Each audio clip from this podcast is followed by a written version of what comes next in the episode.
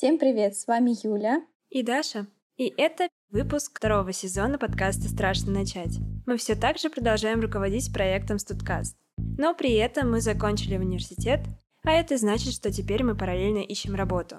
И нас постоянно метает между вариантами – сфокусироваться полностью на развитии своего проекта или получить опыт, поработая где-то еще. Но тогда где работать и как это все совмещать вместе? В поиске ответов на эти вопросы мы вместе с руководителями и основателями разных компаний узнаем, как они начинали свой профессиональный путь, их опыт управления проектами и командами, а также ошибки, на которых они учились. Нет опыта, это вообще нет бюджета, ничего тебя ничего никого не Страшно начать, начать. Не бойтесь начинать с нуля. Внимательные слушатели предыдущих эпизодов помнят, что я и Даша выпустились прошлым летом из университета. И сегодня гости выпуска, так же как и мы, выпустилась недавно. Поэтому будет вдвойне интересно вообще поговорить о том, какой может быть путь развития во время и после обучения в ВУЗе. И мы долго думали, как все же представить нашу гостью, потому что багаж проектов, которыми она занимается и занималась, он действительно большой. Итак, гости этого выпуска Настя Архипова, известная как Настя Сэппи, на данный момент продюсер образовательных проектов в Яндексе, автор гида по кофейням для работы с Epic автор в медиа Фоматека и тимлид подкаста «Как поступить». Настя, привет! Привет! Я каждый раз, когда представляюсь, я вообще стараюсь фильтровать э, проекты, которые буду называть. То есть там, если человек разбирается в кофе, я ему говорю, о, я делаю гид. Если там человек близок мне через подкасты и так далее, то говорю про подкаст. Но когда озвучиваю все свои регалии, я думаю, господи, когда я нахожу на это время? Как-то так, да. А об этом мы как раз-таки и поговорим сегодня. Настя, расскажи немного о себе, о своей деятельности сейчас, если описать ее кратко. Может быть, какие-то подробности чуть-чуть приоткрыть в плане того, что озвучила Юля уже. Ну да, правда, я выпускница тогда еще департамента, сейчас Института медиа, вышки. А, я закончила журналистику, так что по образованию я журналист, но никогда не работала по профессии, и все мои проекты так, так или иначе связаны с продюсированием. Продюсированием контента для кофеин, для а, других заведений, благодаря фоматейке, ну и, соответственно, продюсирование подкаста, который мы создали с Юлианой э, еще в... с Юлианой, с моей подругой, еще э, как э, курсовую работу. Здорово. Так, тогда давай пройдемся поподробнее. Эм, и давай начнем как раз-таки о том, как ты вообще начинала свою карьеру, э, поскольку у тебя очень большой багаж проектов, в которых ты участвовала. Как и когда ты поняла, в какой профессиональной области хочешь развиваться? Ты сказала про продюсирование. Как ты начала свой путь в этой сфере? Ну, вообще, я, когда еще в универ поступала, у меня мама спрашивала, а точно ли я хочу стать э, журналистом. Я говорила, да, да, конечно. На самом деле нет, я не знала ни тогда, ни на первом курсе не понимала. Но э, был такой ключевой момент э, в на втором курсе зимой а, я стажировалась в Сеттер с а, копирайтером. Мне нужно было закрыть практику в университете, и я решила э, податься в то агентство, в котором я уже работала на тот момент. А, работала я там комьюнити-менеджером и, соответственно, попросилась в отдел копирайтинга. И у меня стали, как бы, мне стали прилетать задачи по текстам, и я в тот момент поняла, что больше не хочу с этим иметь э, дело. Мне очень нравится вот э, управление командой, мне очень нравится какое-то стратегическое мышление насчет контента, насчет вообще про проекта. Вот. И, а тут я, получается, занималась исключительно текстами в очень сфокусированном, так сказать, работала формате. И вот, короче, я поняла, что это совсем не мое. И тогда э, я стала думать о том, что я хочу стать контент-менеджером, продюсером, проект-менеджером. У э, моей профессии много названий, но мне больше всего просто нравится продюсер. Красивое слово. Получается, работа в Сетрес была твоей первой работой как бы в этой в этом направлении? Или до этого у тебя еще был какой-то опыт, где ты поняла, что тебе это интересно? Да, Э, в SETTERS я пришла, будучи студенткой, и в багаже у меня были только студенческие проекты к тому времени. Я вот пришла на должность комьюнити-менеджера и проработала так эм, два года даже. То есть ты совмещала, получается, с учебой одновременно? Да, да. Но важно отметить, что я работала комьюнити-менеджером выходного дня и работала только по выходным. И в целом оттуда пошла моя любовь к нестандартному рабочему графику, когда в университете ты работаешь по выходным, ну, точнее, когда в университете у тебя пары по будням, а по выходным ты работаешь комьюнити-менеджером. А можешь рассказать, в чем тогда, как ты вообще попала в SETTERS? Раз мы уже заговорили об этом, и в чем заключались твои обязанности, и почему это была работа выходного дня? Потому что интересно, такой опыт, э, мне кажется, не всем он знаком. Вот, и здорово, если ты расскажешь. У меня SETTERS был мечтой моей в 2000 каком там 19-18 году. Это была моя мечта, и я всем прожужжала уши о том, что это лучшее коммуникационное агентство. Я все еще считаю, что они одни из лучших на рынке.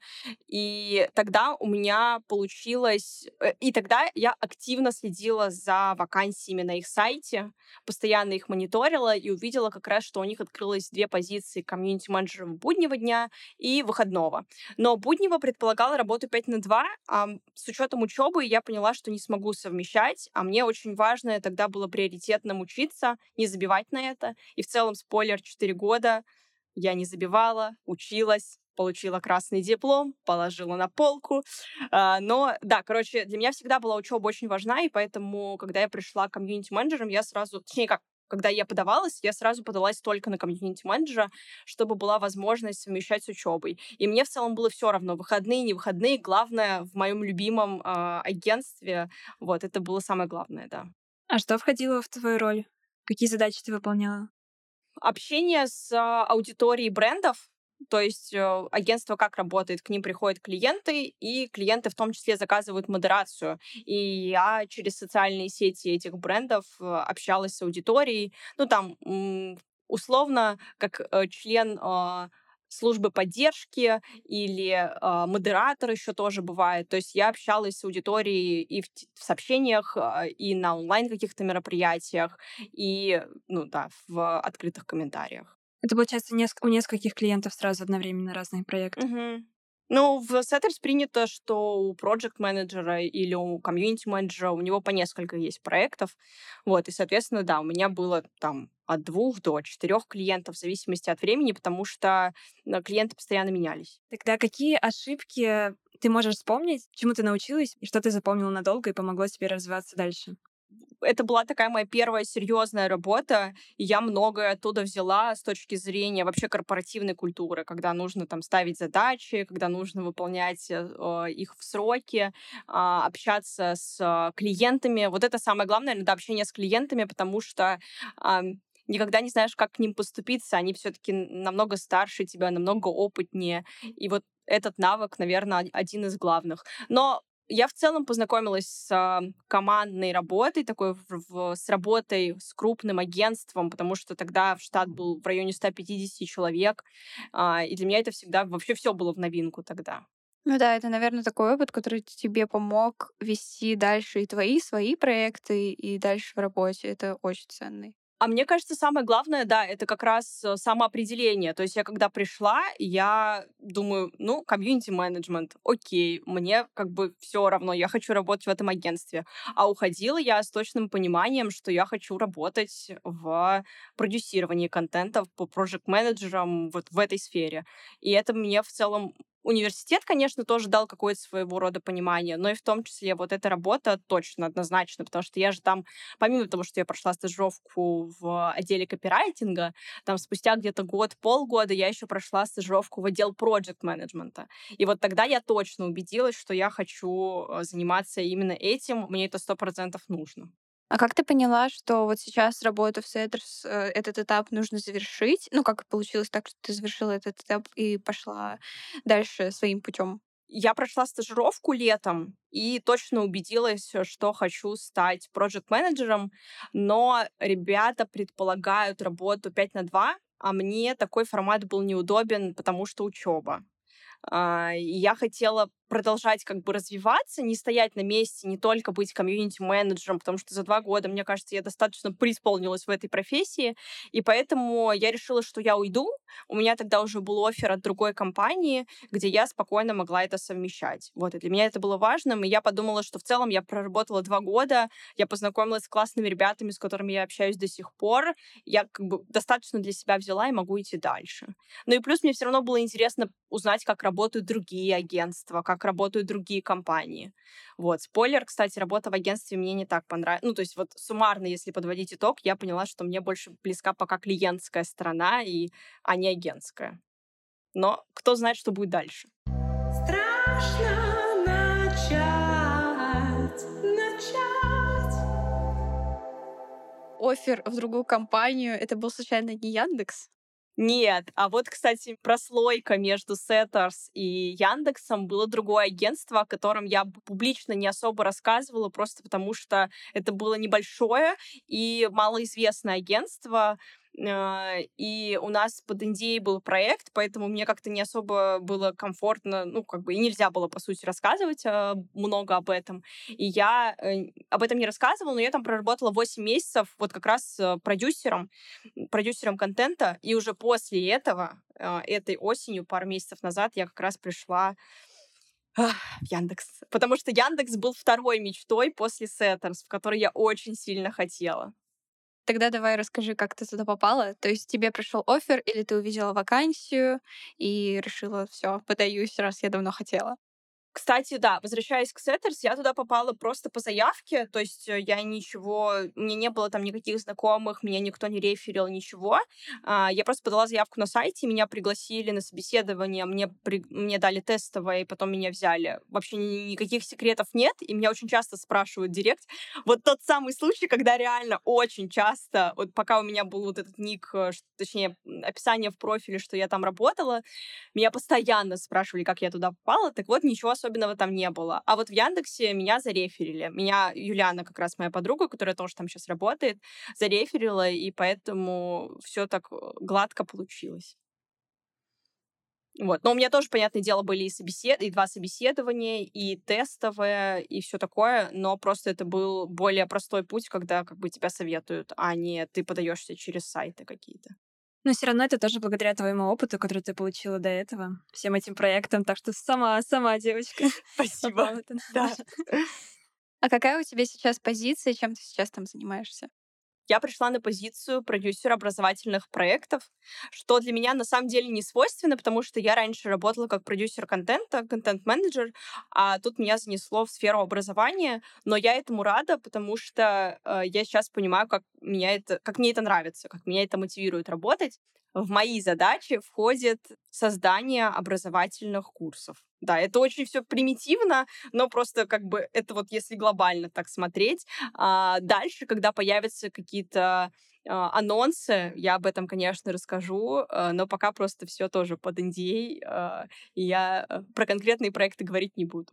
Хорошо, а ты в твои задачи входит, э, получается, руководство командой. У вас есть команда, как ты говорила, 12 человек, и в твои задачи входит ее руководство, да? Организация работы. Нет, нет, э, командой руководит Дима, э, наш э, руководитель э, вот группы как раз. И а я уже вхожу в его команду, и у меня ребята, э, как бы какой-то сформулированной точной команды нет. Я, по сути, работаю там с отдельным копирайтером, с отдельным дизайнером, но при этом там еще созваниваюсь с другими отделами Яндекса, потому что на самом деле особенность Яндекса в том, что это корпорация. И тут очень много людей с большим количеством опыта, которые могут с ним, которые могут опытом этим поделиться с тобой. Вот, и поэтому я постоянно созваниваюсь с разными отделами, с а, ребятами разных а, профессий, ну, то есть там и разработчики, и продюсеры такие же, и маркетологи и так далее. Вот, то есть э, мои задачи входят скорее управление процессом создания вот этого курса, потому что там есть много подводных камней, типа нужно сделать и презентацию, и найти спикера, и потом еще его привести в Москву, если он не в Москве, чтобы его записать в студии, забронировать студию, и, короче, все это накладывается на одно, и вот глобально я решаю вот эту большую, вот этот большой комок проблем, э, который связан с процессом, да, создания курсов. Звучит очень интересно и похоже как раз чем-то на ивент-сферу. То, что у меня есть опыт там. И, по сути, мне кажется, это прям прикладывается очень хорошо по задачам на роль продюсера образовательных курсов. Да, мы еще планируем э, в следующем полугодии, может быть, и мероприятие делать типа хакатона. Так что в целом э, и в ивенты тоже зайду, но просто попозже надо пока с курсами разобраться. Занимаешься ли ты составлением самой программы, то есть начинкой? Нет, в у нас в отделе работа построена так, что продюсер занимается именно менеджерскими задачами, там, то есть найти кого-то, привести кого-то, созвониться с кем-то, забрифовать и, и так далее. А самой структурой э, программы э, курса уже занимаются методисты и авторы курсов. Вот, то есть это отдельно. Просто потому что я работаю с IT-направлением, и у меня пока нет таких глобальных знаний в этой сфере, я не могу сама составить там курс по разработке, не знаю, по разработке чего-нибудь. Пока я могу только сменеджерить эту историю. Ну вот. И с меня скорее нужна какая-то верификация, точно ли это там совпадает с нашими ожиданиями насчет э, об- образовательного проекта в целом но не какая-то прям глобальная проработка структуры. Вот, то есть это занимается методист или автор курса, да. Make sense, потому что для меня раньше, на самом деле, всегда звучало очень интересно, ну, как бы, наименование такой продюсер образовательных проектов, но мне было всегда интересно, занимаешься ли ты конкретно контентом внутри этой программы или организации всего вместе. Вот, поэтому я думаю, как мне, так и слушателям тоже стало понятно, и теперь понятно, кому куда нужно идти, если что. Имея такой опыт, как какие, может быть, ты выводы сделала, какие качества должны быть у продюсера образовательных проектов сейчас и какими качествами должен обладать комьюнити-менеджер? А мне кажется, и комьюнити-менеджер, и проект-менеджер, ну или продюсер, они оба соприкасаются с клиентом, и, соответственно, очень важно иметь такое терпение ко всем комментариям разного рода. А, на самом деле, когда я работаю в Яндексе, тоже бывают случаи, когда мне хочется там кому-то сказать, да чё это вообще, блин, ты ничего не понимаешь, я тут вообще-то шарю, я продюсер образовательных проектов. Вот, но иногда важнее там сказать, хорошо, я тебя понял, мы подумаем. У меня есть такое, что я э, продюсер, эм, мне кажется, я хороший продюсер, но когда дело доходит до кризисных ситуаций, в которых виновата не я, а там подрядчики, а, наши специалисты, у меня терпения не хватает. И я обычно думаю, блин, сейчас убью просто, сейчас что-нибудь напишу, типа, какое-нибудь колкое замечание, что сейчас напишу. И вот этого не, нельзя делать, и это то, чему я на самом деле продолжаю учиться, а, будучи уже, не знаю, с, скольки, скольки, э, с многолетним опытом, э, вообще в любой работе, на самом деле, а в, продю, а в продюсировании тем более, потому что продюсер, вообще основной основной ресурс продюсера — это люди. Вот, то есть он управляет людьми, и ему нужны эти люди для того, чтобы они потом ему в будущем помогали на проектах. А если он будет со всеми ругаться, то тогда и никакой из него продюсер не выйдет, и, они... и проектов-то у него и не будет. Я правильно поняла, что в Яндексе такая же была история с клиентами, или там по-другому это работает? Ну, тут нет просто понятия клиента агентства, потому что, опять же, э, я работаю только с другими ребятами из других отделов, но бывает такое, что там у нас есть какая-то дискоммуникация по вопросам, потому что я, опять же, соприкасаюсь не только с обучением, с группой обучения, вот. И тогда, да, бывают спорные моменты, которые нужно обсуждать, и в этом плане я очень люблю созвоны, созвоны с камерами, где вы видите друг друга и можете друг другу все лично сказать. И очень круто, когда есть вот этот открытый диалог. Мы недавно встречались с коллегой из Яндекса, э, только недавно с ней познакомились, типа неделю назад, хотя там уже месяца два работаем вместе. И она мне сказала, что самое главное, что вот есть в Яндексе, почему ей нравится здесь работать, это команда, это люди. И я поняла, что для меня это тоже самое важное на самом деле, потому что можно сколько угодно денег заработать, можно сколько угодно проектов пройти, изучить, сделать, придумать и так далее, но всегда все равно самое важное — это команда.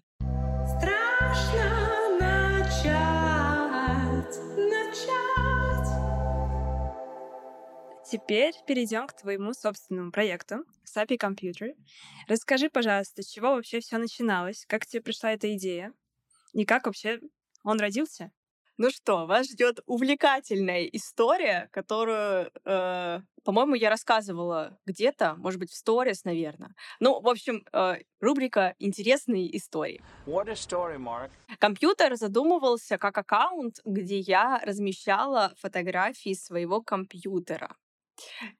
То есть никакой подложки в виде подбора кофеин, а, в виде мест для работы изначально не было, просто потому что я вот как те мамочки своих детей выставляла в Инстаграм, как вот эти хозяины собачек и кошечек в Инстаграм выкладывала, я подумала, блин, а у меня тогда MacBook появился, я описалась от счастья и фоткала его просто на каждом сантиметре, просто где только можно. И я поняла, что я стала часто отмечать кофейни, и я думаю, хм, надо вот тут добавить, типа, что-нибудь рассказать про нее, классное место, пусть зайдет. Потом такая, вот тут тоже можно в целом рассказать про кофейню.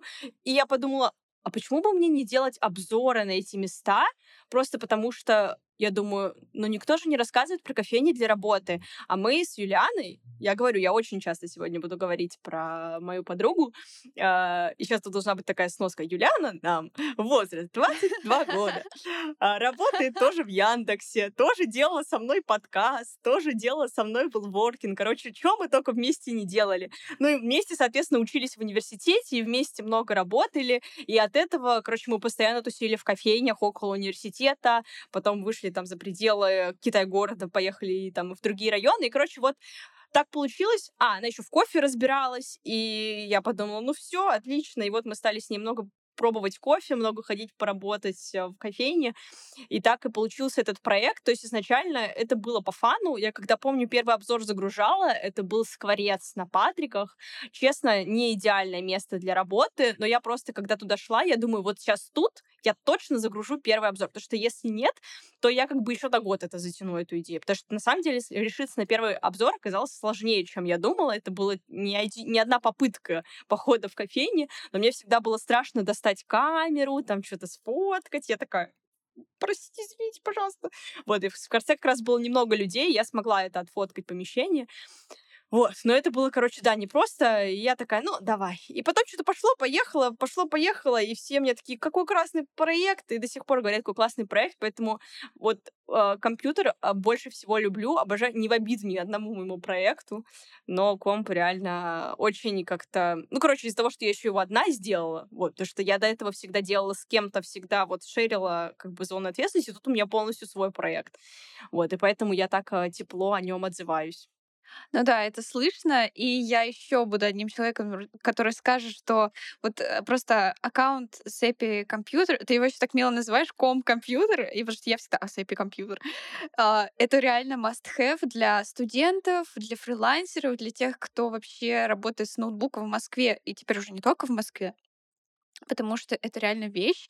И вот интересная мысль, что вот даже вот мы затронули в университете нас учат вот этим всем, что нужно сделать research рынка, чтобы сделать крутой проект, который будет нужен каждому, и все такое, там глубокий анализ аудитории. А тут реально классные проекты, они делаются, типа, сначала по фану, реально, но они становятся да. действительно классными. И классно, что ты рассказала про скворе, ну, то есть, что ты сходила, первый обзор сделала в неидеальном месте, и это о том, что даже, ну, как бы начинать не стоит сразу с идеального, ты, главное, хоть с чего-нибудь начать, и потом уж тебя пойдет вот эта вот мысль, потому что у, у перфекционистов, у меня в том числе есть такое, что надо допилить до идеальности, чтобы начать, но нет. Вот главное просто с чего-нибудь начать, и тогда уже будет классно.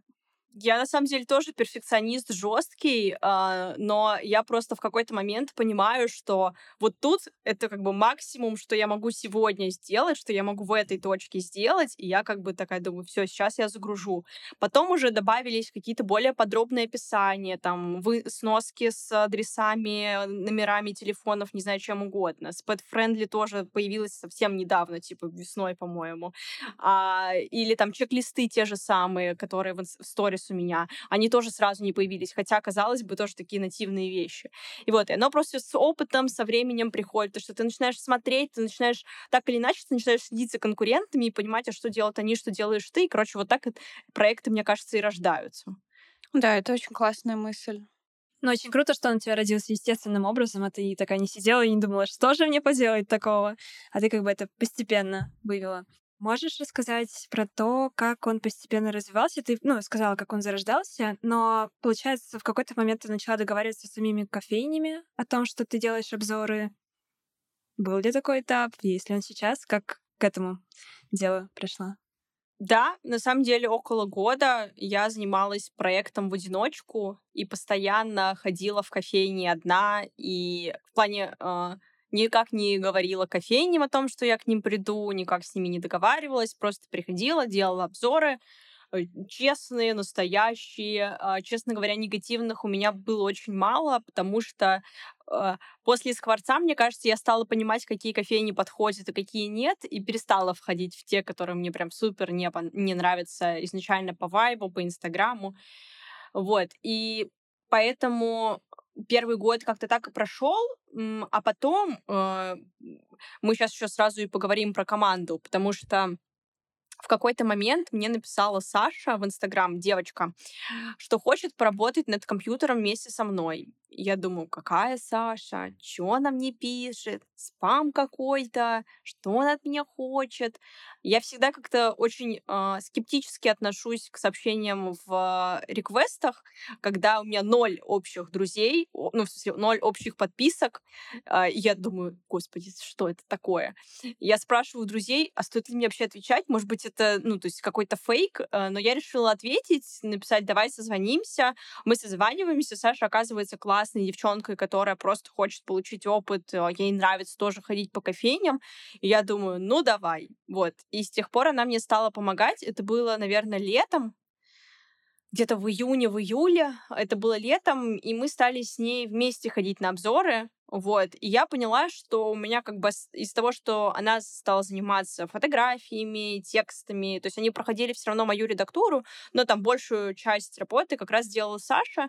У меня освободилось время на то, чтобы заниматься продвижением проекта. А, тогда была такая активная пиар-компания. Ну и, соответственно, договариваться с кофейнями для меня стало очень важным. Просто чтобы... Я, я просто для себя подумала, блин, вот Саша еще сейчас будет тратить ко... деньги на кофе, и как бы еще и обзор обзоры писать. И вообще как-то, короче, мне стало так... Э, короче, мне хотелось ей помочь, и я подумала, ну, я сейчас сделаю обзоры, там, хотя бы, чтобы они в ноль выходили, чтобы кофейни давали депозиты, и вот хотя бы ей будет приятно, что ее там угостили. И она, мне кажется, не знает, но вот она стала таким главным катализатором к этому процессу, и сейчас более-менее там кофейни стали сами выходить, кофейни э, я стала кофейням открыто писать, типа, давайте приглашу вас на обзор. Это не все обзоры, сто процентов, это не все, там, типа, именно коммерческие, где мне еще и заплатили сверху обзора, было таких, наверное, ну, один-два максимум. Часто стали депозиты давать, к этому более лояльно относятся, это меня супер радует. Вот, но как бы начинаем с малого, так сказать, тоже, опять же, не хочу себя... Из-за того, что это не моя основная работа, не хочу себя там активно пушить, типа, каждый обзор должен быть там за 50 тысяч, пожалуйста, мне скиньте деньги а, на карту до обзора, не знаю, я прихожу только там в такое время. Ну, короче, нет таких каких-то строгих правил, и из-за того, что я все еще считаю это своим хобби, поэтому есть какие-то успехи в этом, я очень этому рада, но это не там обязательная какая-то вещь, что должно быть, должны быть все коммерческие обзоры, все обзоры за счет кофеина. Есть ли у тебя видение, как будет дальше развиваться твой проект? Горишь ли ты им до сих пор? И есть ли у тебя планы на него в дальнейшем? На самом деле, я долго не выгорала этим проектом. Вот мне казалось, что если я выгорю компу компуктером, еще я могу называть его компуктер, если я им выгорю, то все, ну то есть, э, то конечное. Мы приехали, мне больше вообще ничего в этой жизни не нужно, даже свой проект мне не нравится. Но в какой-то момент я тоже выгорела. Я подумала, все, это конечное, мы приехали. Но это было где-то вот э, как раз там после февраля, когда, в принципе-то, желания жить не было, мне кажется, у многих, и тем более заниматься проектами. Я подумала, зачем я вообще его делаю, зачем я его делаю в Москве. А на самом деле можно выгорать по отношению к любому проекту, даже своему, даже своему детищу, который ты там любишь, ценишь очень долго. Ну, просто потому что мы не резиновые, мы в какой-то момент можем ломаться и так далее. А, но сейчас я чувствую, что я сейчас в Турции нахожусь и буду еще долго достаточно здесь находиться. Я подумала, что а, буду воспринимать это время как такое, а, как такую огромную стратегическую сессию, в которую я смогу обдумать, а что же дальше, какие дальнейшие шаги шаги я могу предпринять. То есть, допустим, с кофейнями уже более-менее можно там договариваться. Брать дополнительного человека в команду, который мне помогает, я уже тоже смогла и попробовала. А дальнейшие шаги, на самом деле, пока мне самой неизвестны. Но у меня вот мы недавно с моими подружками обсуждали, кроме идей пока ничего нет, вообще никаких договоренностей и так далее, но я очень хочу какое-то совместное меню или совместное блюдо или какой-то совместный напиток с каким-то там брендом, с кофейней и так далее. Я пока не знаю, как это вообще возможно, потому что, опять же, компьютер там не такой большой, как те проекты, которые сейчас делают коллаборации, но я прям очень сильно этого хочу. Вот, посмотрим, что из этого выйдет. Может быть, там не в этом году, там не в следующем году, но может быть все-таки что-то получится. Но вот пока только такая идея есть именно с каких-то стратегических задач. Ну и, соответственно, да, вообще договариваться просто со всеми кофейнями. Меня как-то друг пошутил, типа, уже не осталось кофеин, с которыми ты можешь э, заколабиться, которые могут тебе дать депозит, потому что ты уже про все обзоры сделала. На самом деле нет, они постоянно закрываются, постоянно открываются и будут закрываться и открываться, так что э, кофеин еще очень много, они всегда будут. Главное находить с ними контакт. Страшно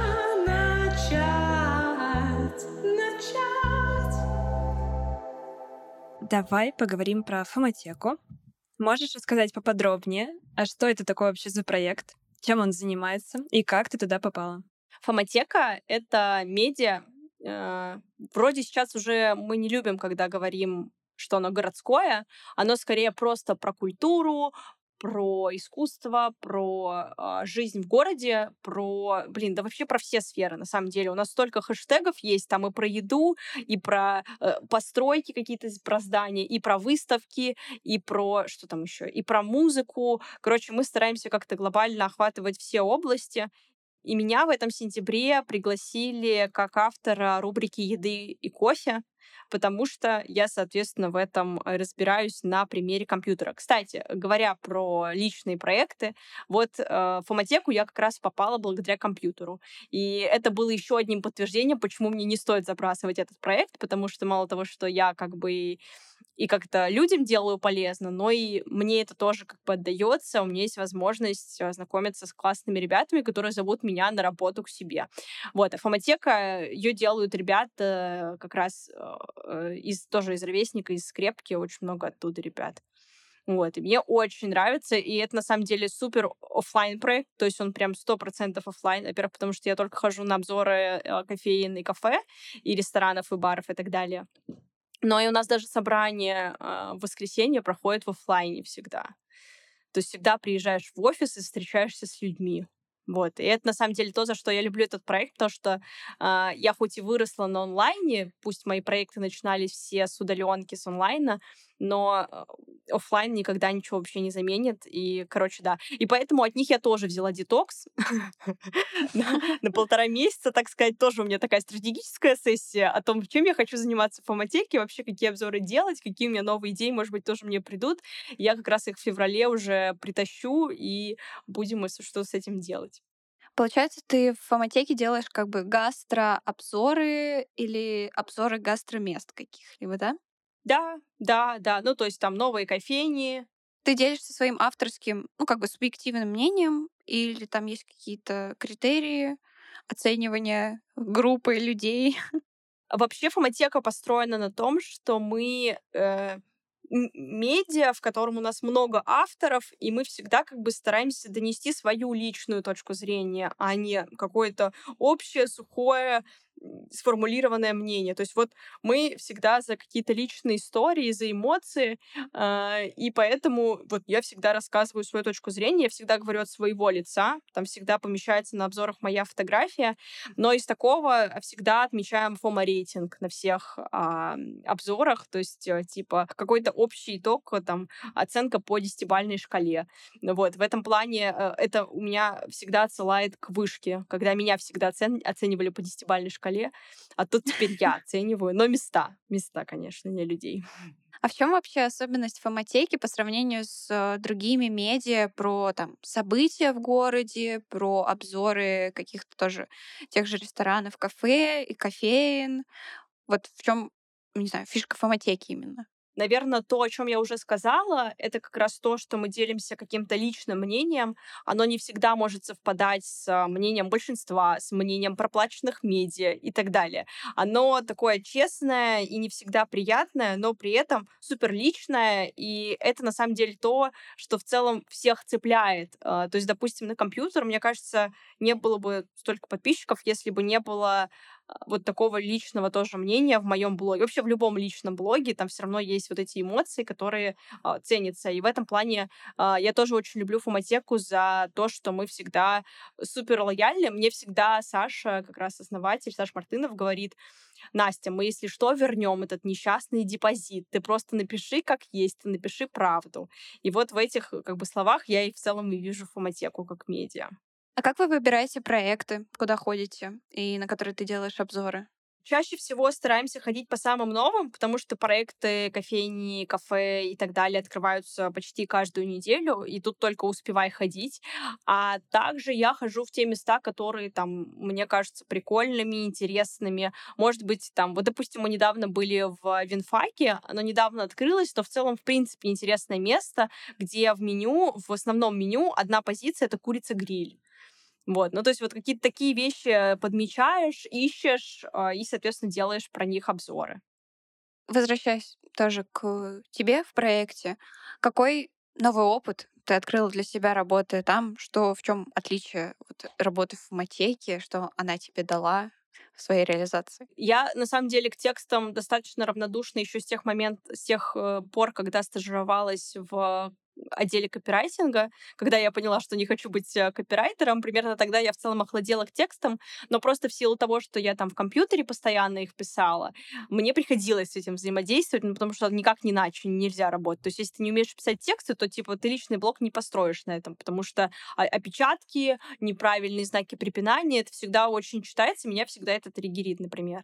И в, благодаря фоматеке я в этом плане очень а, усовершенствовала свои скиллы в написании текстов, потому что когда у тебя несколько их на неделе, то ты учишься очень быстро это делать. Э, у меня все еще бывает достаточно часто, что много правок приходит, но я стараюсь хотя бы э, уже на скорость работать. То есть я быстрее эти тексты пишу, быстрее эти обзоры делаю. Или там прихожу в места. Мое любимое — это когда я прихожу в место и сразу такая, так, вот тут типа розетки нет, вот тут, значит, мне не нравится, как они со мной разговаривают и так далее. То есть, типа, начинаешь подмечать те мелочи, которые раньше не видел. Хотя у меня там был опыт работы там в SAP компьютере, я тоже там уже, уже многое могу учитывать, но тут я еще больше стала в этом разбираться. Ну и в еде, соответственно, тоже там начинаешь обращать внимание, на какие вкусы ты конкретно чувствуешь. Не просто вкусно-невкусно, а типа, а что ты там почувствовала? Типа, это острое, не острое, пикантное какое? Что? Объясни, пожалуйста, подробнее. Страшно начать, начать. Тогда мы перейдем к заключению этого выпуска. Расскажи, пожалуйста, какие три урока ты выучила благодаря своему опыту работы над проектами, как своими, так и в компаниях? Первое, что вот мне пришло сразу в голову, это про заботу о себе. Оказывается, оказывается, можно иметь сколько угодно проектов. Ну вот реально, можно сколько угодно иметь, можно сделать их еще 500 штук ко всем тем, которые я уже имею сейчас. Но проблема в том, что когда ты делаешь столько проектов, ты забываешь о себе. А если ты о себе не помнишь, то тебе никто не вспомнит, к сожалению. И вот это такой мой инсайт, который я, наверное, недавно словила как раз, когда выгорела очень сильно и задавалась вопросом, а зачем вообще вообще я все это делаю, и в чем смысл моей жизни, не то, что там работы. И как раз, да, чтобы не доводить себя до таких состояний, нужно всегда себе заботиться. И, блин, это иногда так прикольно. Я думаю, блин, вот зачем мне сейчас идти в кофейню, типа, тратить деньги на кофе, а вообще посижу дома, зато поработаю спокойно, и вообще, типа, какая проблема еще куда-то идти? А потом я думаю, я же хочу, мне же это нравится, я же это так люблю, и меня это всегда мотивирует. Ну, то есть я понимаю, что вот, вот так забота у меня о себе проявляется. То есть там кто-то на массаж ходит, я люблю ходить в кофейне.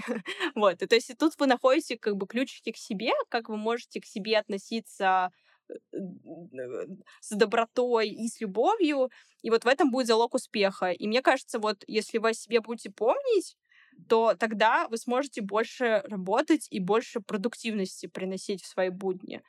Второй совет. Нужно всегда задавать себе вопросы, зачем вы это делаете, и не бояться себе признаться, что иногда это может быть, да, это ради денег, да, это там ради знакомства с вот этим человеком, да, это порой я не знаю, зачем я порой это делаю, да, то есть такие ответы тоже могут быть.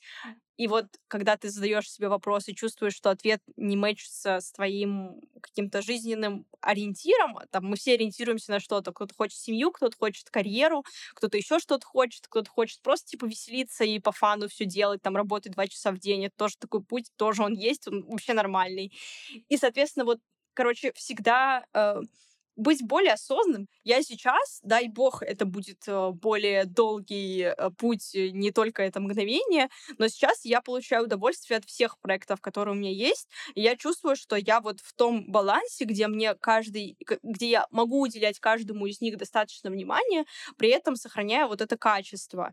Но, то есть перед этим было много лет попыток потери смысла жизни, еще раз, да, скажу про это, и, соответственно, каких-то глобальных непониманий вообще, почему меня там не берут в ту компанию, в которую я хочу, и, короче, вообще каких-то сломленных э, смыслов, да. Ну и, соответственно, э, чтобы к этой точке прийти, нужно вот быть более осознанным, по моему мнению. Никогда не отвергать другую точку зрения. То есть иметь ее всегда в виду.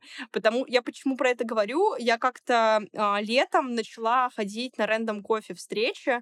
Э, это типа тебя с рандомным человеком на этой планете объединяют. Ну, точнее, я, у меня была точка в Москве, то есть я именно в Москве с ребятами встречалась. И вот я ходила с ребятами с абсолютно разными, там, типа, кому-то 30 лет, кому-то 20, кто-то там студент, кто-то, я не знаю, head of SMM какого-то агентства, кто-то из Москвы, кто-то из Иркутска, кто-то из Владивостока и так далее.